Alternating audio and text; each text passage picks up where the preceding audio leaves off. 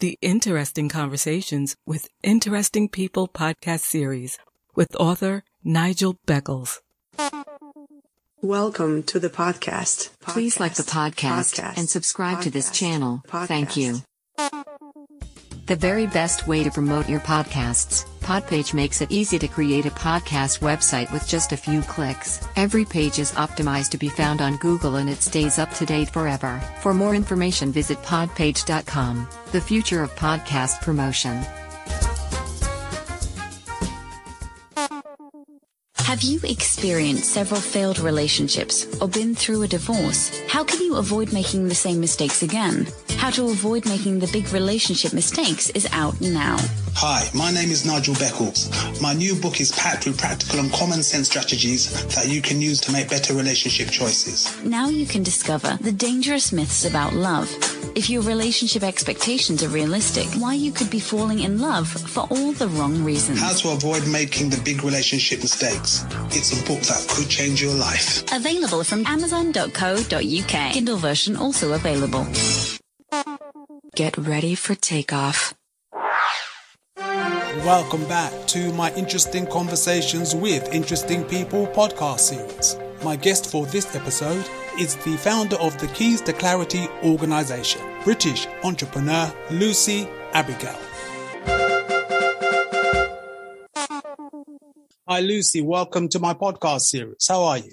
I'm good, thank you. How are you? I'm very well, thank you. So, where do you reside at the moment? I'm in Cambridge in the United Kingdom. Well, I understand you're the founder of Keys to Clarity. What are the objectives of your organization? Well, Keys to Clarity is empowerment coaching for unfulfilled millennials. And what I do is about helping people gain a greater quality of life, just generally speaking, both in their work and in their day to day lives as well. What that means from kind of what is fulfillment, basically, I define it as tenaciously working towards a meaningful goal. And that means that every single day you recommit to something which is impacting positively someone other than yourself. And of course, as it's a goal, we all need a target to work for. Maybe it's a certain amount of days, maybe it is a date or it's a number that you're trying to hit. But uh, that's what I do fundamentally is I help people clarify a vision for their future, create a plan to achieve that vision, and then help them build their confidence so that they can action that plan. So, why did you decide to become involved with your field of work? well, positive psychology, fulfillment, happiness, all of these sorts of areas became my, I suppose, passion when I decided that what I was being taught at secondary school was wrong. You know, I think we all go through a phase where we're told to think about GCSE options and A level options. And for the majority of people, academia isn't their route. It is not what they want and it's not what's going to make them happy. It's actually doing something more practical for me. It's setting up my own business at 20 years old. I'm only 20. But when you are forced down one road and your teachers are pushing you down that road and your parents are pushing down that road because they all believe that is best for you, it leaves you in a bit of a catch 22. It's like, well, I know this isn't going to make me happy, but at the same time, if I don't do this, I'm probably not going to be successful as what people think. And I'm not going to have money. I'm not going to uh, be able to have a roof over my head or food on my table. And I really kind of had to step away and say, hang on a second, is this true? Is what I'm thinking true? Or is this a misconception? Because I was looking at the likes of Elon Musk and Mark Zuckerberg and Bill Gates. These were very successful people who dropped out of school. Equally, people who are at the end of university, they are caught again in their own version of catch 22 in that they're overqualified half of the jobs, but then they're underexperienced for the other half and find themselves unemployed. And then lastly, as well, there are some people who have done everything that they were told they should do and are end up just running a not-for-profit company and they're uh, living in on a very kind of how is the polite and correct way of saying this they're, they're not living in the mansion effectively they're you know they've got their small home and they and they're content with that because what's actually fulfilling them is their work which is a, is incredible so when it comes to why I got involved in this field, it was trying to make sense of the world around me. It was about trying to was seeing the contradictions, seeing the inconsistencies of what the world was telling to me, to what my parents and my teachers were telling me, and we're doing my own research and figuring my own way. I should just ask you, when did you begin your organization? Um, well, this has been a passion, a passion project of mine for over a year, but I've only been full time with it for about six months. So you're a new entrepreneur. Yes, I am. Uh, I'm a baby entrepreneur. I understand you've studied with Richard Ryan and Edward Deci, who are involved with the self-determination theory. Who are they and what does their theory involve? So I haven't actually studied with these people. I've studied their, or at least come across their theory, the self-determination theory. And I always give credit where credit's due. This is nothing that I have, uh, I've actually created. It's not a theory that I published. It's a theory that Richard Ryan and Edward Deci published, and they are psychologists and academics. Self determination theory states that there are three psychological needs for mental well being they are autonomy, competency, and relatedness. Now, I could go on and on and on about this, so I'll try and keep it as brief as possible. Autonomy, I think that pretty much speaks for itself. It's just making sure that you're setting your own schedule, you're setting your own objectives, that you have control over your life. Competency is either you've mastered a skill or are in the process of mastering a skill. People think of passions, you know, passions develop through practice. And for example, me, my passion right now is business. Obviously, there's a lot of skills involved in that. For example, coming on podcasts, talking to you, this is a skill that I'm mastering. Equally, social media, that's something that I'm mastering. Figure out how I can use the likes of Instagram and Facebook to promote my brand and my business. That's another skill that I'm mastering. And then thirdly, relatedness. Now, this to me is the most important part about self-determination theory and mental well-being. Relatedness is about community and it's about connections. As I mentioned it earlier in the podcast, fulfillment is tenaciously working towards a meaningful goal. It's about how can I positively impact somebody else. For myself, I'm all about helping others live more fulfilling lives. It's because I didn't know what it was when I was 14. I struggled to figure that out. I've now six, seven years later overcome those problems. And I know that there are many people out there, especially millennials, who are struggling with that problem of figuring out what's going to make them happy.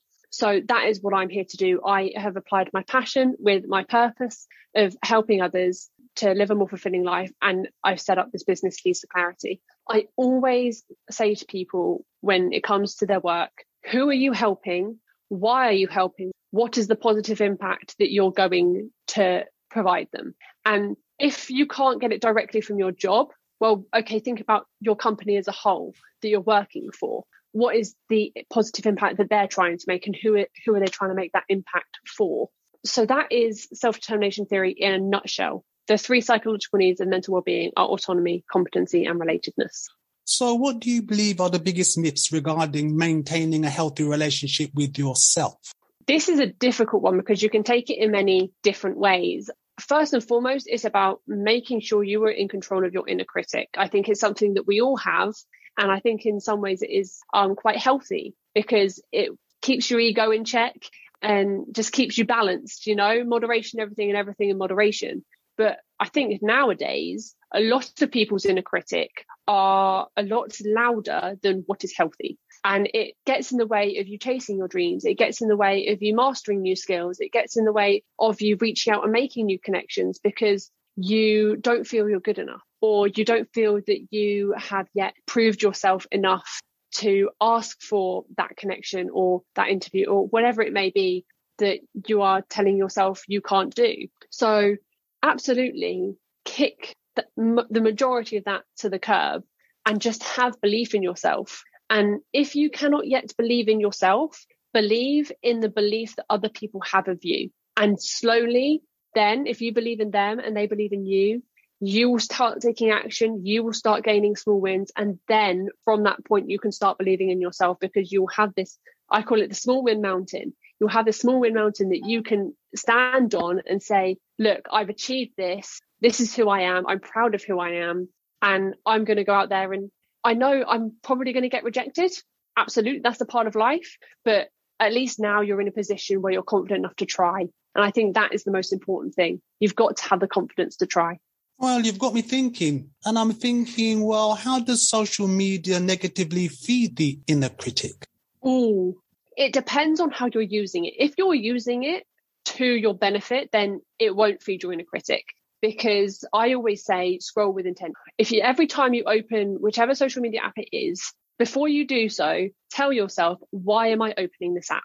Who am I benefiting? What impact am I trying to make? What outcome am I trying to create? For me, I have no personal social media.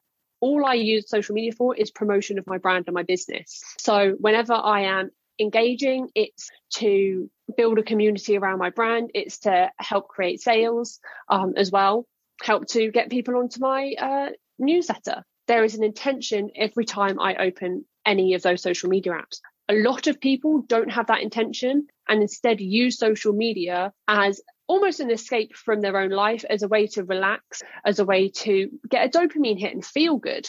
You know, it's a social media addiction, as they say. So I would say the best way to use social media is always with an intention. Because if you don't do that, then it's an echo chamber. And if you engage with uh, content which you agree with, for example, maybe it is about the nice car in the house, especially considering that's probably what you've been taught to aim for already, and you're going to celebrate people who have that, well, then you're constantly going to be seeing the people who are higher up on the ladder than you and you're just going to be comparing yourself. You're going to see you're going to be looking at the gaps. You're going to be telling, well why don't i have that? I'm not good enough. I'm all of this. All of that inner critic and that comparison is going to filter into your brain it's not good it's negativity is not helpful so as i say every time you go onto social media make sure you have an intention for it and that way you will stop it from feeding your inner critic and how do you think is the best way for someone to motivate themselves I've got another little theory for you the expectancy theory of motivation. And this says that to be motivated, you need three things you need a vision, you need a plan, and a belief in that plan. A lot of people have a dream. What makes a dream a vision is asking yourself, why do I want this? All of a sudden, it becomes tangible. It's no longer, oh, I want to sit on a beach and I want to get away from work. It's you don't want to say the negatives of what you have now. You want to say the positives of what that dream is. So, for example, I would love business to be less head and more heart. And what I mean by that is a lot of business now is run by the profit margin and it's well, profit, profit, profit, sales, sales, sales. The reason why I don't like that chasing idea is because it's about taking from others. Business, when it goes all the way back when, was about service and being of service to others. And I'm going down a tangent, so I'll try to pull it in. But I want to change that so it's purpose led and it is about the service that you give to others. And of course, profit is always going to be a priority, but it's just the third priority on the list. I say purpose, people, profit. And that's something that I really want. That's a dream of mine. And that's something that I really want to do. Why do I want to do that? Because I know that purpose led businesses have a happier workforce, a more motivated workforce. And obviously, that just leads to greater sales and profit anyway. So for me, it is just common sense to be a purpose led business. That's then the vision. So the dream is that I want business to change. Why is because I know it's going to make people happier. It's going to make uh, millennials more fulfilled. And that's why I'm doing this. Well, okay, what's the path? Well, path is all about passion and purpose in one. You know, you know your purpose because that's your why from your vision. The passion, well, what is this one skill that you have mastered or would like to master and how can you combine the two to then kind of walk down this path on a day to day basis? For me, as I've said, my passion is business. So for me, at some point in the future, I'm hoping maybe in the next five years or so, I'm going to set up a company which is a consultancy company for businesses hiring millennials and Gen Z like myself employees and help them not only uh, build cultures and environments where their millennial and Gen Z staff are happy and are motivated, but also want to stay more than five years. I think it's a very well known problem that a lot of millennials and Gen Zs are jumping around. And I think it is because they're not finding a job which is satisfying them and fulfilling them. So that's uh, my path. And then finally, belief. Now, I always say small win mountain. I think I mentioned it a little bit earlier. Every single day, if you take action, you have got a small win and you can add that to the pile. And slowly, if you then look back, you can look at your gains. You can, a week, maybe a month, maybe six months, you can say, well, look at all of this action that I've taken. Look at all of this success. And then you can say, right, well, this is what I want to achieve now. This is what I want to achieve next. Am I capable of that? Well, if I've achieved all of this already, what's to say I can't achieve that? So when it comes to belief, that's why I always say to people, just write down every day what is this one small win you had that day. And then you can look back over that whole list and you can use that to really tackle the next obstacle. So when it comes to motivation and motivating yourself, make sure you have a really crystal clear vision, which is your dreams plus crystal clear motivations why you want that dream in particular, plus the path, which is your passion and your purpose. So who do you want to help? Why do you want to help them? How are you going to help them? And then lastly, belief in yourself. And if you haven't got it, start today, write down one small thing that you did that day. And it's a small win because big wins come on small win mountain. So really it's like keeping a progress report on yourself. Well, that's for the belief element of it. Absolutely. It's not necessarily a progress report. It's more just saying, this is the small win. This is what I've achieved today and celebrating the day. I think a lot of people probably underestimate the power of one day has because the true power of a day comes when it's in the collective of a week or a month or a year even. But don't underestimate that one day because the second you underestimate the day, you've underestimated the week, you've underestimated the month, you've underestimated the year. And I mean, you'll be sitting here this time next year saying, well, that dream that I really want to achieve, I'm nowhere close to because you haven't been taking action every day. You haven't been emphasizing the power of today and how that can put you just that one step closer. So, Lucy, how can people contact you? So, I am www.keys2clarity.co.uk or I am at keys underscore two underscore clarity on Instagram. I'm always in my emails. I'm always in my DMs. So you should hear from me within 48 hours of reaching out. And please do, because even if it's just a question that you have on what I've said, or if you actually want some help or you wanted to hear about my services, please do. Equally, I will be including in the show notes a workbook, a free workbook for you, which will have a couple of exercises based on our conversation, just so that you can start living a fulfilling life right now. Lucy in Cambridge, UK, thank you very much for your time. It's been a pleasure. Thank you.